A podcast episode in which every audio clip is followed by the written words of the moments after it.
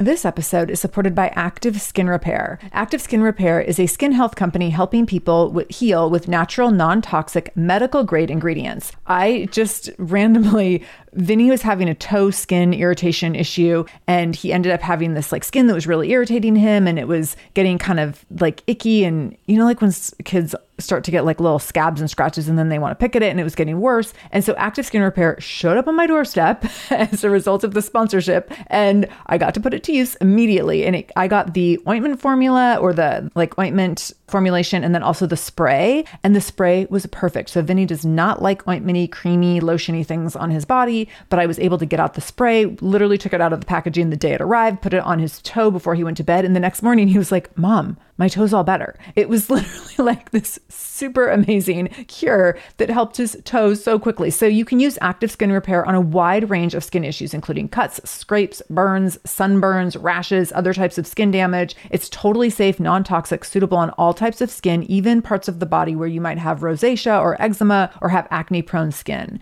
This is also safe for the youngest members of your family up to the oldest. So now you have one simple solution for your family's skin health needs with over 500 500,000 happy customers and thousands of five star reviews and super safe and clean ingredients, active skin repair is something that you want to have on hand for your family. So, to get your own active skin repair, go to activeskinrepair.com to learn more about active skin repair and get 20% off your order when you use the code shameless. That's activeskinrepair.com. Use the code shameless for 20% off your order. activeskinrepair.com, code shameless. This is the Shameless Mom Academy, episode 815 with Kristal DeSantis. Show notes for this episode, including any links mentioned in the episode, can be found by going to shamelessmom.com and clicking on episode 815. Welcome to the Shameless Mom Academy. I'm your host, Sarah Dean. I'm here to give you and other passionate, driven, unapologetic moms tools, resources, and a little bit of humor to help you lead more positive, powerful, and purposeful lives every damn day. One of the best things about the Shameless Mom Academy is our community, so be sure to join us in our free private Facebook group to connect with other shameless moms just like you. You can find us over at shamelessmom.com forward slash Facebook. All right, let's dive into today's episode.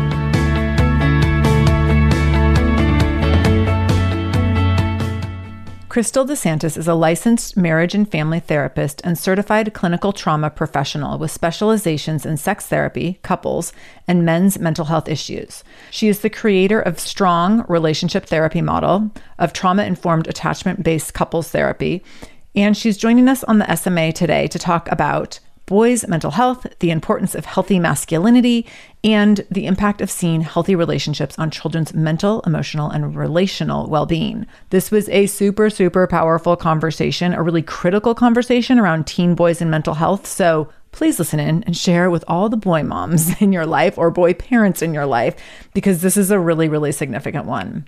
So, listening to hear Kristal share how the socialization of masculinity impacts boys' mental health, how our current tropes of masculinity are harmful to young boys, the dangerous social construct that boys are quote unquote easier to parent than girls, positive coping mechanisms for teen boys to reduce stress and build resilience, the significance of validating your child as a human with inherent worth, not worth that they have to earn through performance academically, athletically, or otherwise.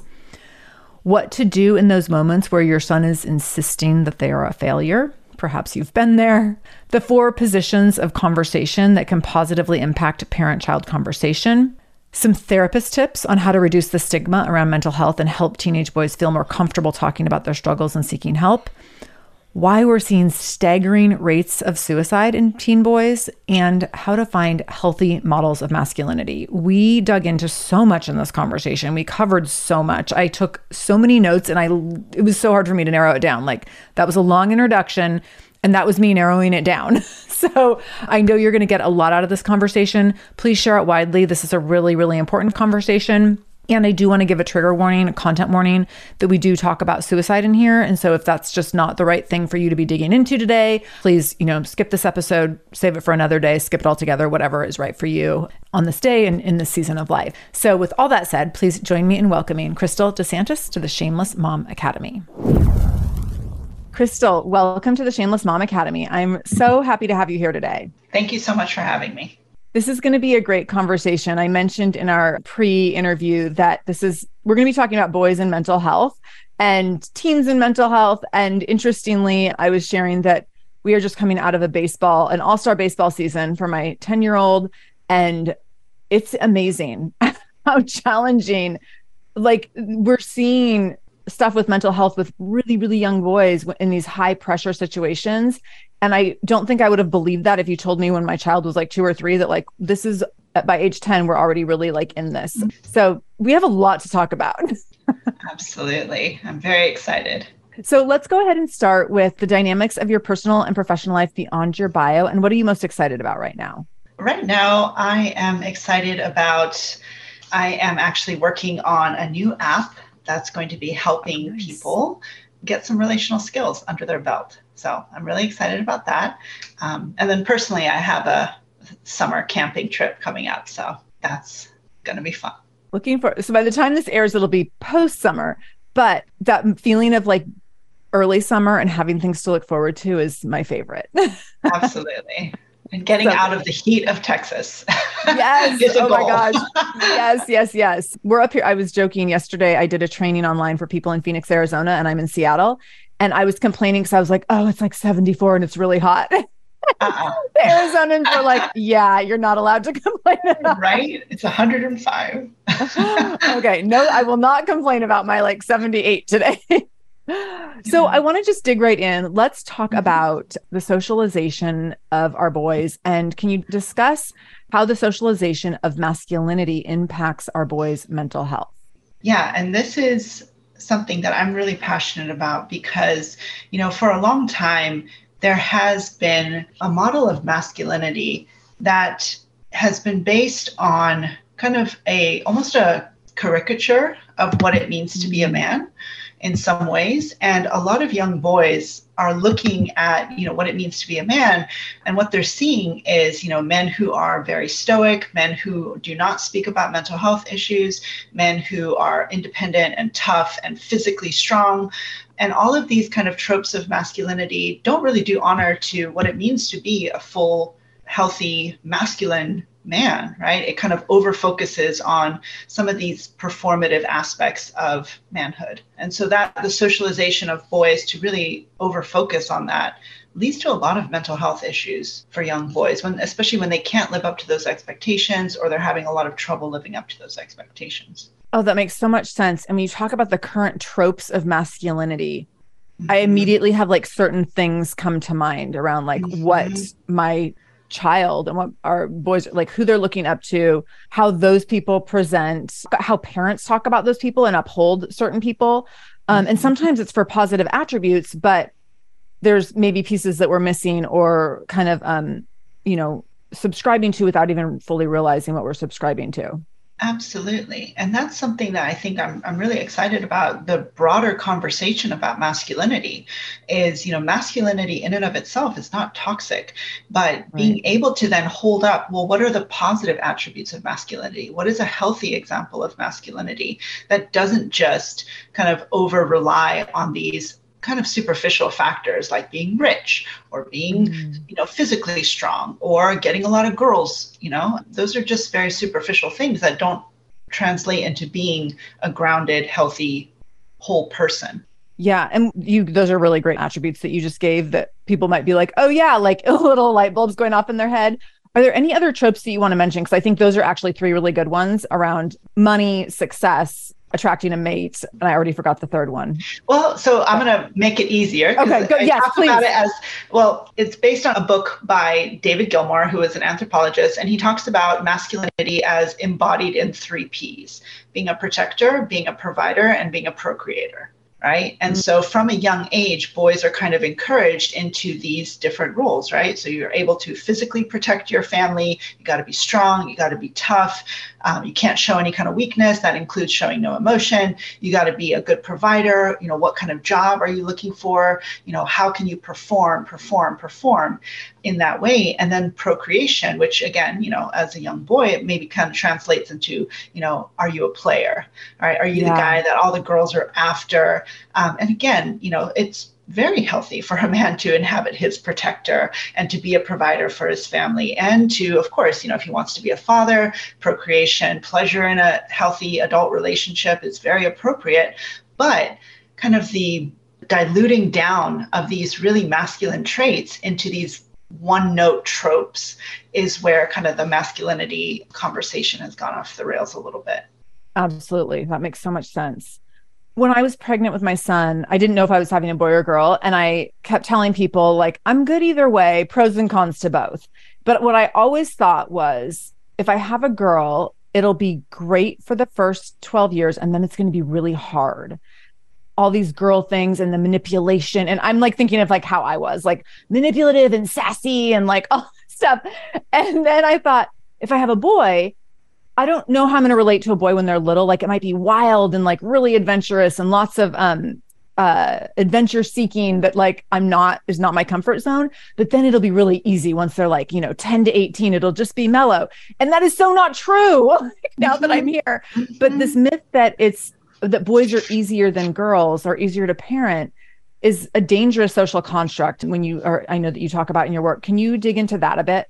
Yeah, absolutely. So, and it's really interesting because even when you were saying this, it's like, you know, we honor little boys' personhoods, right? So, like, oh, little boys, they're just more adventurous, they're just more active when they're little. And then at some point, like during puberty, we kind of expect them to kind of toe the line into these three P's of, you know, of course you're going to get a good job. Of course you're going to try to get, you know, a partner. Um, and of course you're going to, you know, follow some prescribed script for yourself. Whereas again, with young girls and with women, it's kind of been the messaging that the world is your oyster. We don't know what mm-hmm. you're going to do with your life. You could do anything. And I really see that that messaging hasn't quite landed yet for boys. That, you know, on some level, it's like, oh, you know, privilege, you can do anything. But really, there is limitations on what boys can do. And so I think that's also where the, you know, oh, little girls are easy because, you know, they haven't quite come into their personhood yet when they're little. They're very accommodating. Maybe they're a little bit easier to parent in that way. And then suddenly they become people at puberty. And then that's when they're hard, mm-hmm. right? Um, whereas, again, developmentally, puberty is when everybody is discovering their personhood. And so, mm-hmm. again, just, you know, it's not a, it's, it's not that boys don't go through that. It's that sometimes maybe there's not as much attention paid to when boys are inhabiting their personhood or discovering who they are. Right. Um, whereas girls get a lot of encouragement in that yeah, from yeah. the messages. Mm-hmm.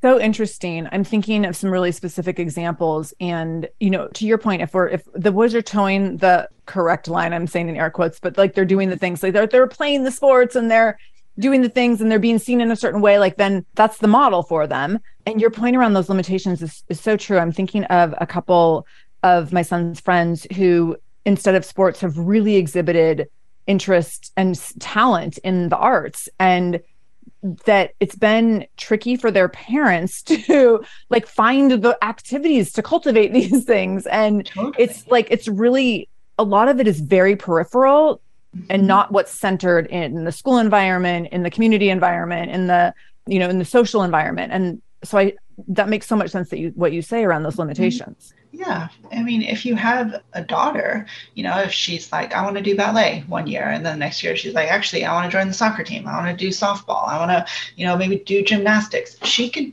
you know there's avenues for that. And then, right. you know, if your son is like, well, I want to play baseball this season and next season, maybe I'll try ballet or cheerleading.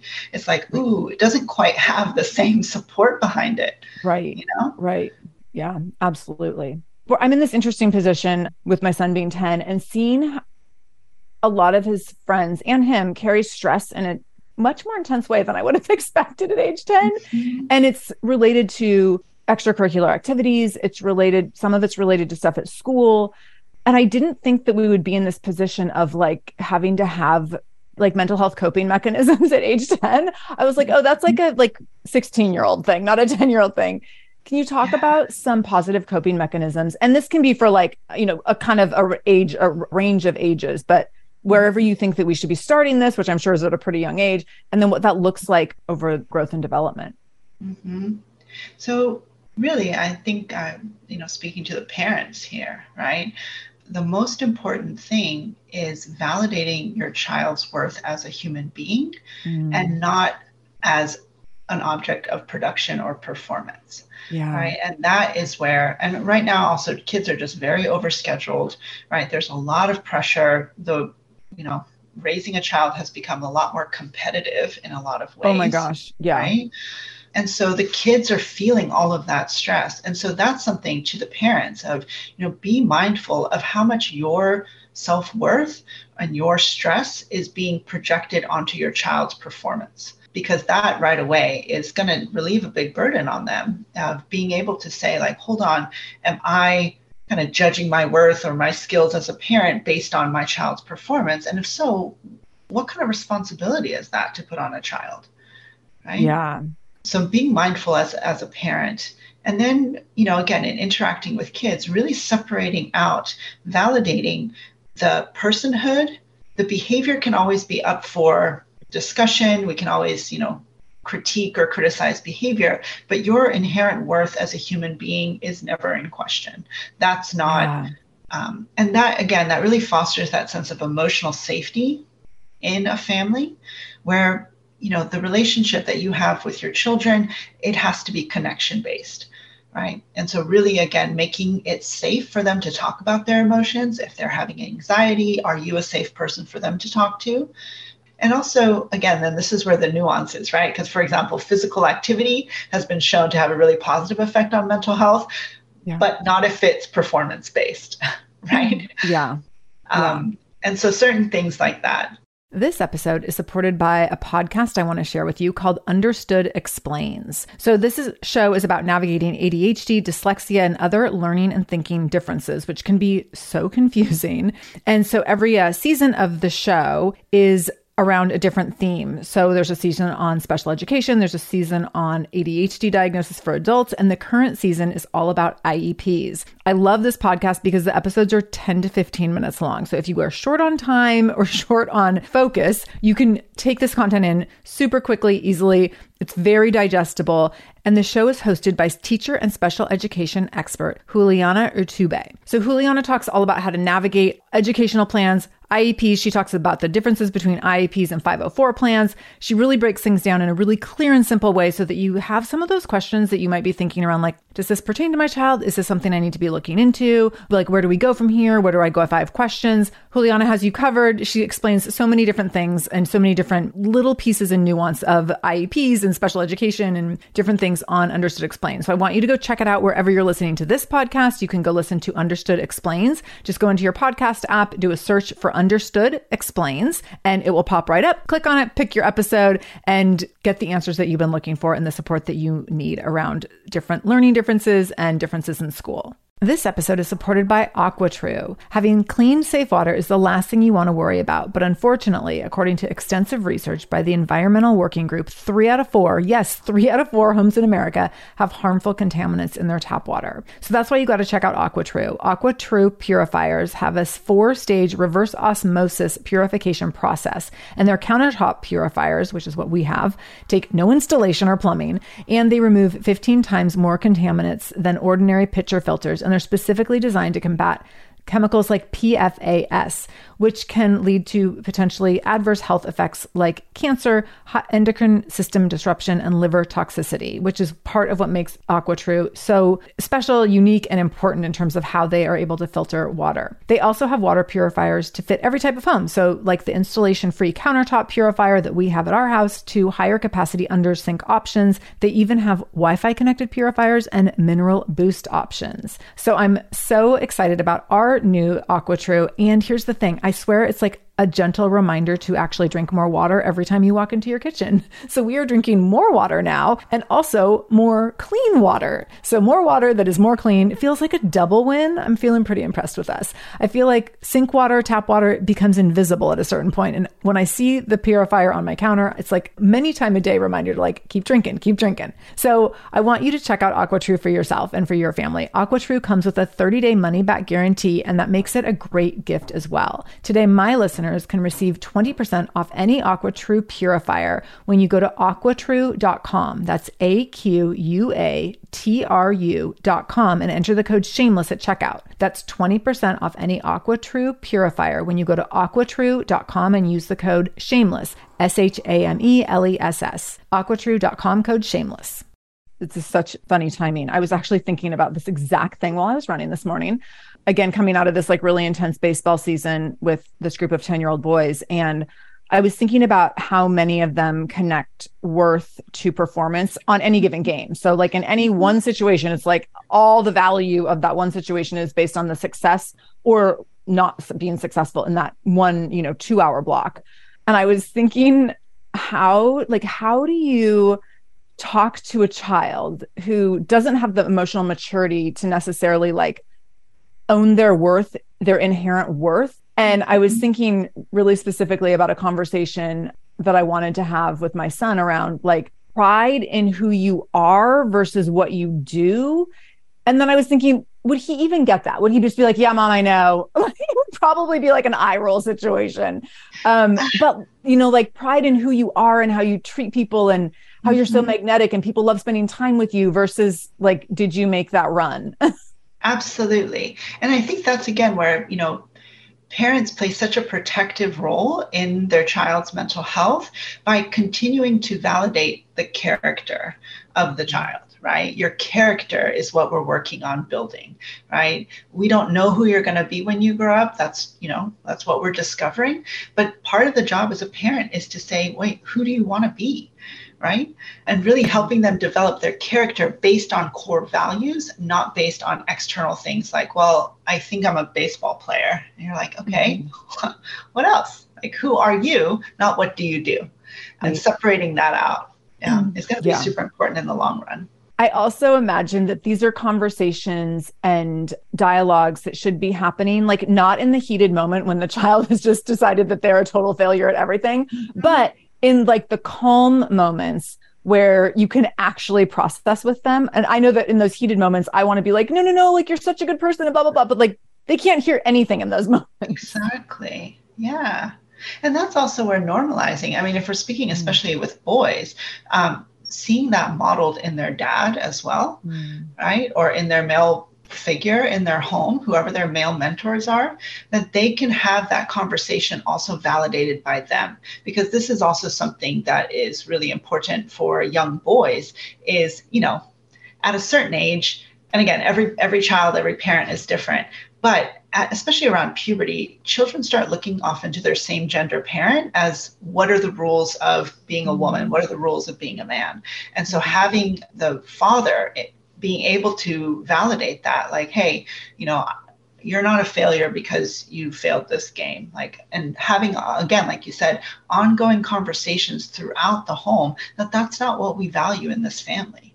We don't see each other as objects of production whether that's mom and dad relationship with each other. We value each other as people. Right.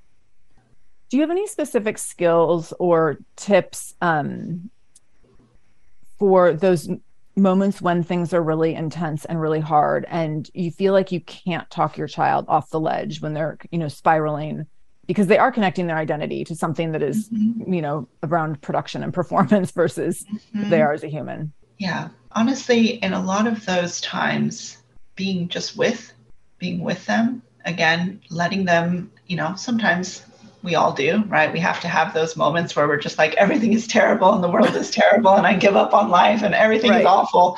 Right. Um, and, and allowing that to be held. Yeah. Right. And again, not rushing to fix it right away before really sitting with and understanding what they're feeling. And I think that's where maybe, again, the parents' anxiety often can come in to try to fix it, make it better. Like, I don't like to see you cry, let's make it better. But really, especially for teenagers, having the resilience as a parent to hold the space of like, hey, it doesn't scare me, keep talking. Right? Yeah. I'm here to listen. Yeah. Let's, let's let it out. Like, I'm, I'm so sorry you're feeling this way. Tell me more that is something I've been really trying to practice. And it is so like, I want to be the fixer. Uh-huh. I want to be like, here's the three steps we can take to make it better. totally, totally. Yeah, I actually talk about this that there are four positions of conversation. I use this a lot in my work with couples. We start with position one, which is listening, right? So that's inviting a monologue from the other person, joining, which is finding points of connection, like, yeah, I felt like that too, right? I'm joining with you in your worldview. And then next one is fixing right? But often we are not open to hearing fixing from anybody, from our partner, from our parent, unless we feel like we've been heard, we've been listened to, and the other person really understands things from our perspective. We've been joined with. And then the last two positions are fixing and then debating right? But mm. so often, and especially I see this a lot with couples, right? One person is like, oh, I've had a really rough day. And the other person is like, well, I mean, was it that bad? I mean, you didn't have that much on your schedule. And you're like, are you serious right now? especially in parenting, you're like, no, my day was worse. Like it's a competition. Exactly. yeah and that that doesn't feel good to anybody right and so right. again like the silver lining with kids like hey well you did better than so and so really doesn't land so just starting with that listening i'm here for you tell me more i want to hear about it joining like i totally get it like i would feel that same way if i was in that position i see where you're coming from um, before offering any fixing. Mm-hmm. is there anything mm-hmm. i can do? What would help you feel better in this moment? Would it help you to know that i love you unconditionally you know? Yeah. And all of that but yeah. I cannot remember where I heard it, but I wanted to go back to something that you said because it's something that I had just heard recently and I'm like appreciating hearing it again about when your child is having big feelings to just be there versus like needing to talk with them over them, trying to fix it, all those kinds of things. And also letting them know that their big feelings aren't too much for you. Mm-hmm. And I mm-hmm. think that it's so easy to give them space to a point and then be like, and now I'm done and I need space and this is too much and we need to move on. And like totally raising my hand, been there and said all of that and instead to shift that to i'm not scared of your feelings. Your feelings are never mm-hmm. too much for me. Even if i have to take a break i can always i will always come back. Like those that language mm-hmm. and relationship building is mm-hmm. so different. And i it was such an aha when i heard that. I was like oh my gosh i've been totally doing it wrong. Like i've been setting limits. I'm like i can hold your big feelings but only to a point. And i thought i was doing a really good job. Like i can hold them to a really long point and then mm-hmm. i can't hold them anymore and that's not the message I really want to be conveying. Yeah. And again, there is that nuance there, right? Of like, your emotions are totally valid. I'm not scared of them. And there's a safe and unsafe way to express them. Yeah. Right. I'm here to be a safe place for you to express them. I'm here to help you express them safely.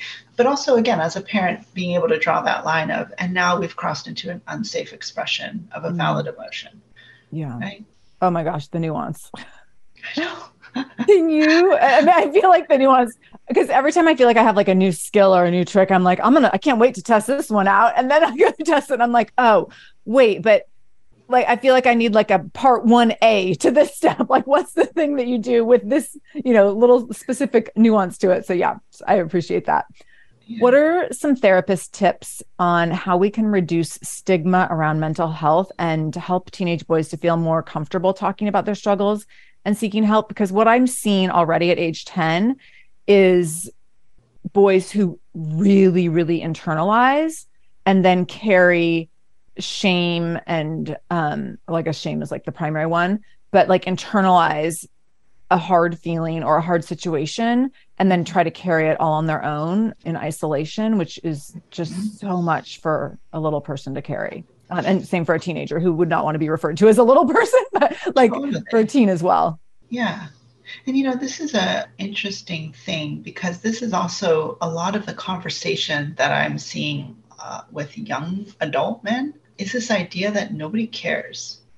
Mm. Nobody hmm. cares about boys' feelings. Nobody cares about men's feelings.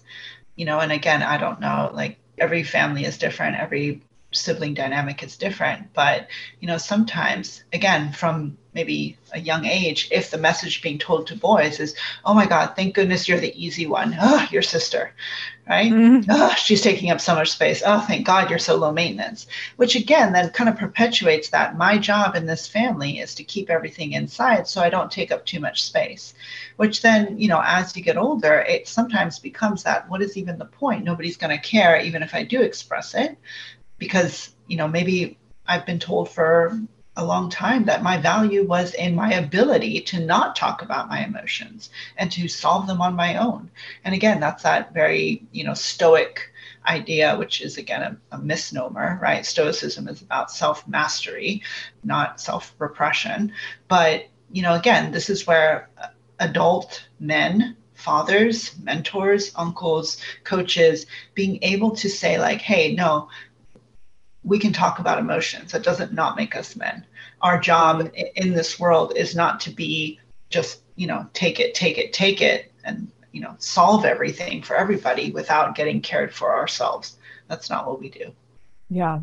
It's interesting. I feel like I'm connected to so many women who I think are really invested in this kind of work. And you make such a great point around they are going to watch how the same gender parent is mm-hmm. doing all of this. And so you might have a mom who is like really great at processing feelings and wants to hold all the space and all that. But it sounds like you're saying that it's really critical that the mm-hmm. father or father figure is doing the same thing. Absolutely. And it's beneficial for both because one of mm-hmm. the things I write about and you know it's i mean it's a whole thing right now. There's a lot of um, conversation around it. Is the rise in male loneliness in older yeah. men which again contributes to lots of mental health issues. It also contributes to physical health issues. There's been really a lot of research around this that loneliness is bad for your health. Mm-hmm. but the core of maintaining a relationship is the ability to have emotional conversations, right? Yeah. It's not only emotional conversations, but the ability to get below a surface level where it's not just, hey, how was the game? Cool. All right. Well, you got homework? Yeah. All right. Because that mm-hmm. will not last outside of the home, right? And that could go for any parent, but especially for boys and their fathers. I hear this so often with adult men that I work with where they're like, oh, my mom, she was the nurturer, she was the emotional safe place, she was the person that gave me unconditional love, or my grandma. What was your relationship like with your dad or your grandfather? Yeah, you know, he was one of those silent types. He was mm-hmm. really uncomfortable around emotion you know, I could go to him for logistical questions. I could go to him for, you know, hey, how do I you know fill out a resume or my car is making a funny noise but i didn't feel like i could go to him with anything vulnerable because it made him so uncomfortable. Yeah. Right? So i would just bring it to my mom which then later on in life again if if you know um, i see this when you know older couples if you know the wife dies or if there's a divorce sometimes then the man doesn't just lose you know the connection with his partner his spouse. He loses connection with all of the children because they don't have a, that relationship with him any deeper than you know he's the guy that we ask advice from which is cool and again but we don't really talk to him about the deeper stuff right. which does a disservice on both sides yeah. And definitely. again, there are fantastic fathers out there who are able to maintain soup, you know, deep, emotional, loving, like all of that. But I think this still again kind of goes to that trope of the role of a man and the role of a woman in a relationship. Yeah, like the limitations around those mm-hmm. tropes that you really have to conscientiously break. It's really really interesting. And there's a big to make the choice to do that is a different sense of responsibility and accountability in parenting that if you haven't seen it modeled, that's a tricky thing to do. Exactly. Look, Bumble knows you're exhausted by dating. All the must not take yourself too seriously and 6 1 since that matters. And what do I even say other than hey? well, that's why they're introducing an all new Bumble. With exciting features to make compatibility easier, starting the chat better, and dating safer. They've changed, so you don't have to. Download the new Bumble now. When it comes to raising kids, there's so much to consider. Things like what do we feed them? When do we feed them? How do they sleep? What does it look like to raise kind kids? How does their nervous system work? How do I keep myself calm? What are my triggers? There's so much that comes into play, and we are distilling all of that information for you at Voices of Your Village podcast, where we bring experts in the field of early childhood and education and psychology and across the board so that you don't have to comb the internet for information You get to show up and hang out and have shame free, judgment free conversations and insights into what it looks like to raise kind, empathetic, emotionally intelligent humans. I'm Alyssa Blask Campbell. I have a master's degree in early childhood education. I'm a mom of two, and I am walking this journey right alongside you doing this work. Come hang out with me at Voices of Your Village, and we can dive into real conversations with actionable tips. I want to talk about suicide. And so, little trigger warning for people if that's too much for right now for you today, then feel free to pause this episode and come back when it feels better. But I want to talk about the suicide rate among teenage boys and men at large and a little bit about what it is, like where we're at with that and why. And then how can we combat that? And now I'm getting into multi-part question, but also are there things we should be looking for at a young age as precursors? Yeah. So again, yeah, the rate of male suicide is staggering. Really. I mean, it's a huge, huge issue. And one of the things that makes it a really big issue compared to women is that men often have access to more lethal means. They tend to use more lethal means, which contributes to a, a higher rate of completion.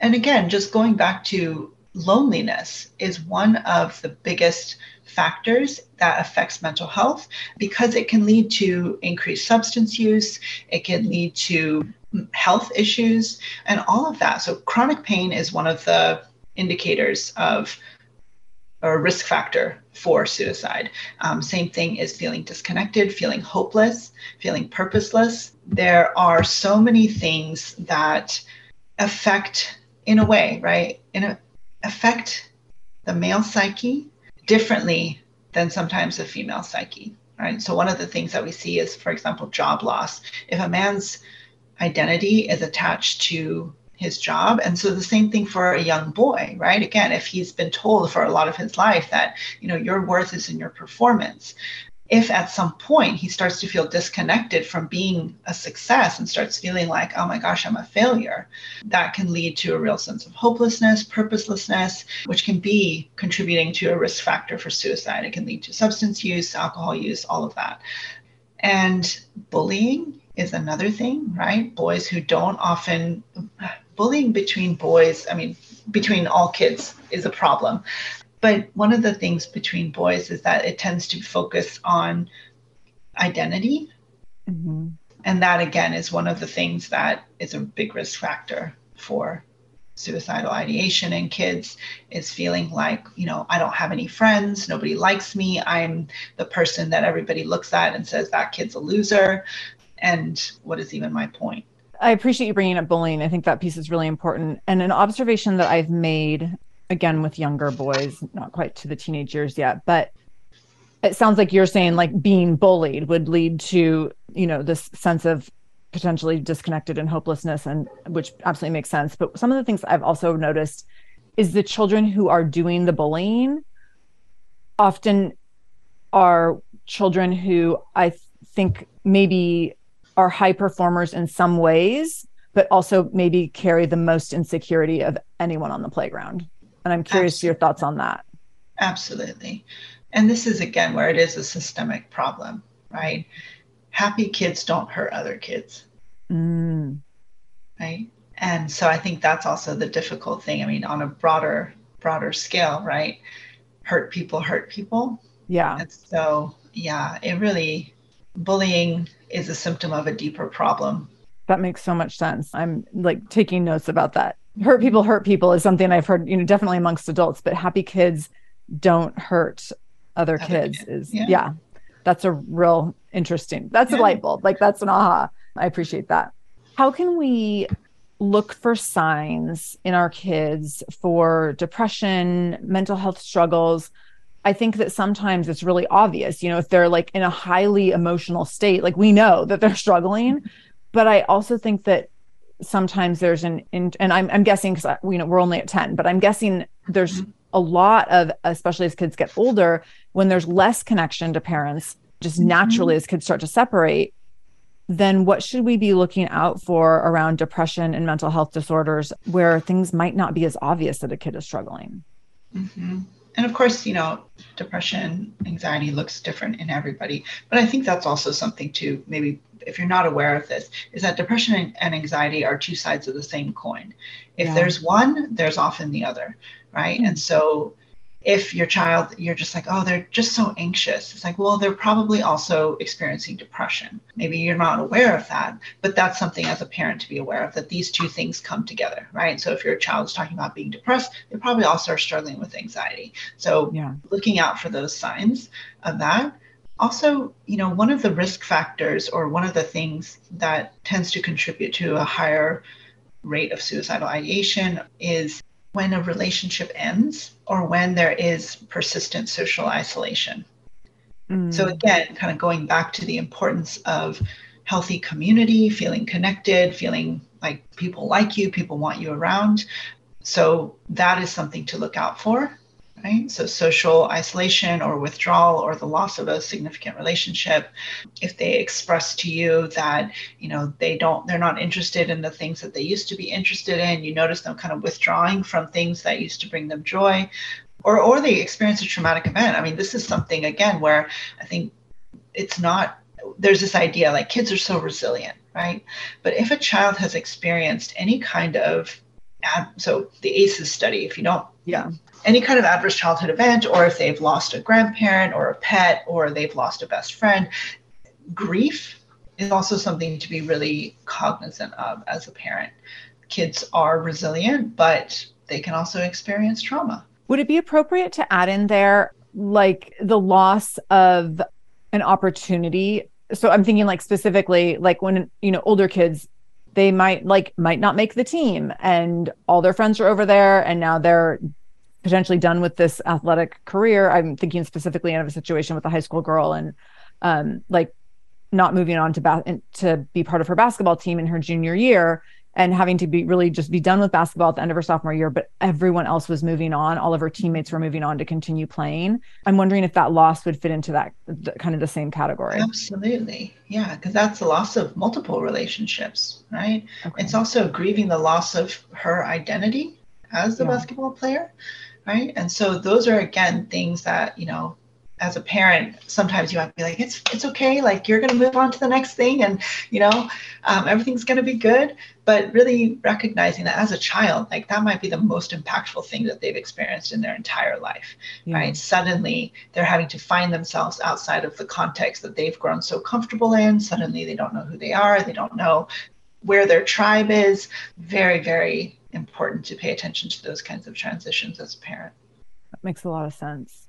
How can we proactively help our boys of the next generation be better prepared to talk about mental health, relationships, and emotional issues in a healthy way? And this feels like such a big and overwhelming task when I'm looking at like our current generation of dads and like it's this is a lot to shoulder. Um, so, what are your recommendations? Well, honestly, this is something where I'm like really excited about this. oh, good, good, good. There are a lot of healthy models of masculinity out there. And, you know, just to name a few, there's um, obviously Prince Harry has been talking about his mental health issues. Michael Phelps talks about his mental health issues. Kevin Love, the NBA player, talks about it. Ryan Reynolds, Dwayne The Rock Johnson, Justin Baldoni from Jane the Virgin he actually wrote a book called Boys Will Be Human. And it really just talks about that like, hey, you can be a human, a full human as a boy, and you can grow up to be an amazing man. And so then he also wrote a book called Man Enough um, for the adult man.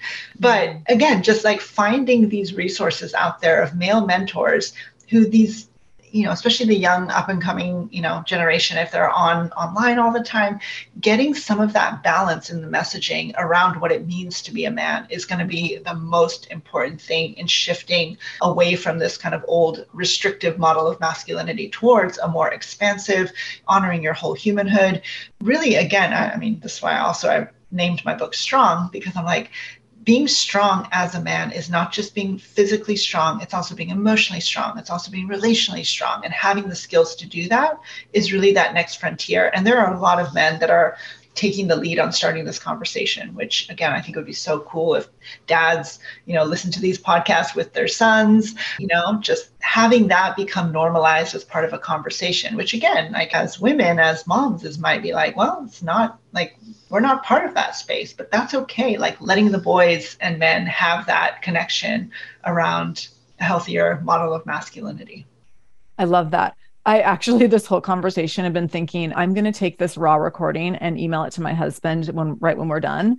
Because I think these are the things I think so many male fathers father figures want to do all this but they're like well, how? Like what's the first step? You know like it's not like because they don't want to do any of it it's just because if you haven't seen it modeled that makes it much harder. I love mm-hmm. the examples that you just gave of you know specific people who are modeling this in different mm-hmm. ways. I think that's really important and i'm also being thoughtful around how when someone is publicly, you know, The Rock is a great example. My son thinks The mm-hmm. Rock is fantastic. That uh-huh. if he's talking about something around mental health, for me to point that out to my child and be like, look at this, look at how he's talking about this. This is so important. And taking advantage of those moments to point those things out and really highlight and amplify them as a part of parenting, I think is significant.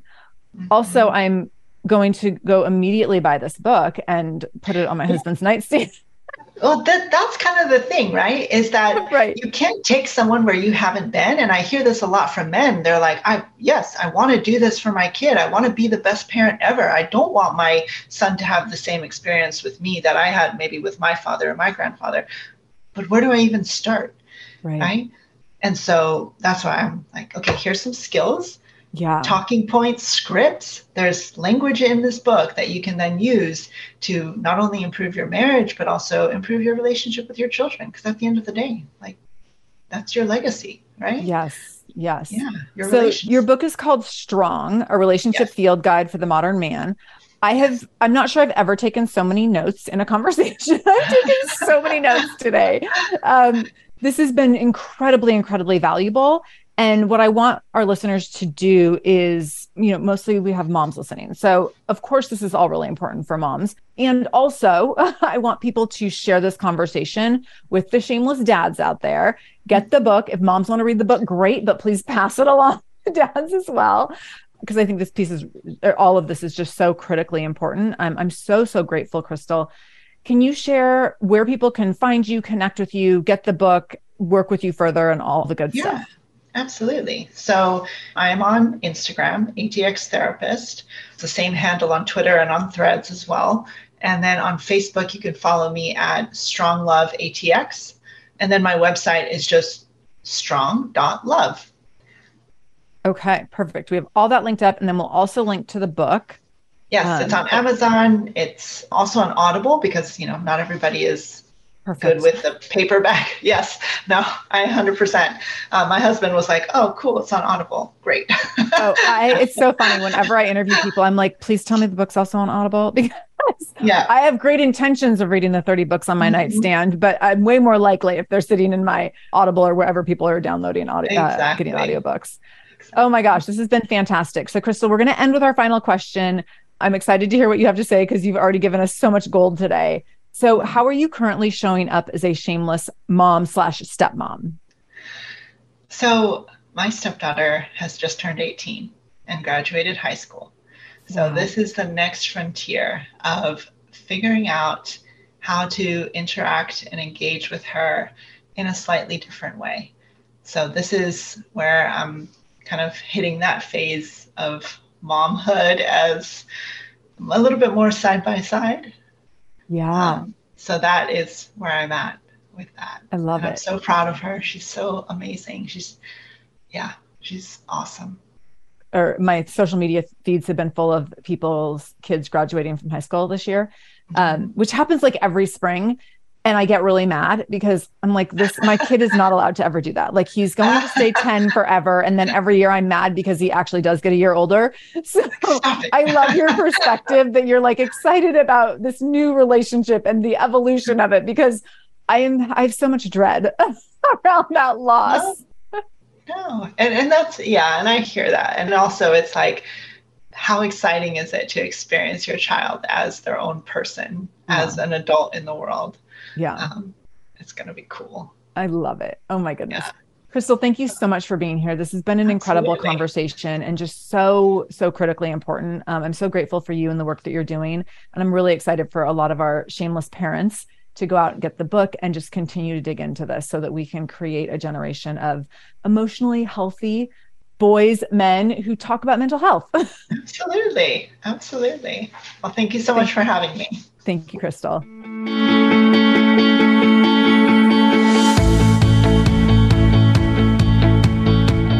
Thank you so much for joining me in the Shameless Mom Academy today. I really, really appreciate you being here, and I hope you learned something new. As always, this conversation will be continued over in our free private Facebook group. You can join that group by going to shamelessmom.com forward slash Facebook to connect with other shameless moms just like you. Additionally, if this is your first time listening to the show, know that we are here every Monday and Wednesday with a brand new episode. So make sure you subscribe. Go to whatever podcast app you use and subscribe to the show so you never miss an episode episode. You can do that directly if you go to shamelessmom.com forward slash review. That will put you in Apple Podcasts where you can click on the subscribe button and you can also leave a review. If you scroll down a little bit, you can leave a five star review. You can write a few sentences letting me know what you thought about the show. If you let me know how the show has impacted you in becoming a more shameless mom, you might be nominated to be Shameless Mom of the Week. Also, please share this episode. My goal is to help more mamas be more shameless every damn day. So please do share this episode. You can take a screenshot of the episode on your phone and then share it out on social media. Tag me at the Shameless Mom Academy on Facebook or Instagram. I'm quick to reply and eager to send you Facebook love and love to be connected to all of you. So, again, thank you for being here. I can't wait to be back here again with you in just a couple days. And until then, no matter what you do today, make sure you do it shamelessly.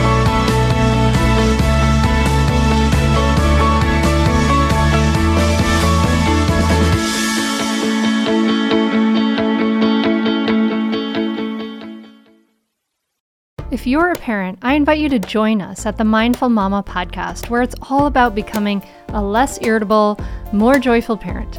With sometimes hilarious and always thought provoking experts and friends, at Mindful Mama, we know that you cannot give what you do not have. And when you have calm and peace within, then you can give it to your children. I'm Hunter Clark Fields, and I can't wait to see you there. Listen in to the Mindful Mama podcast.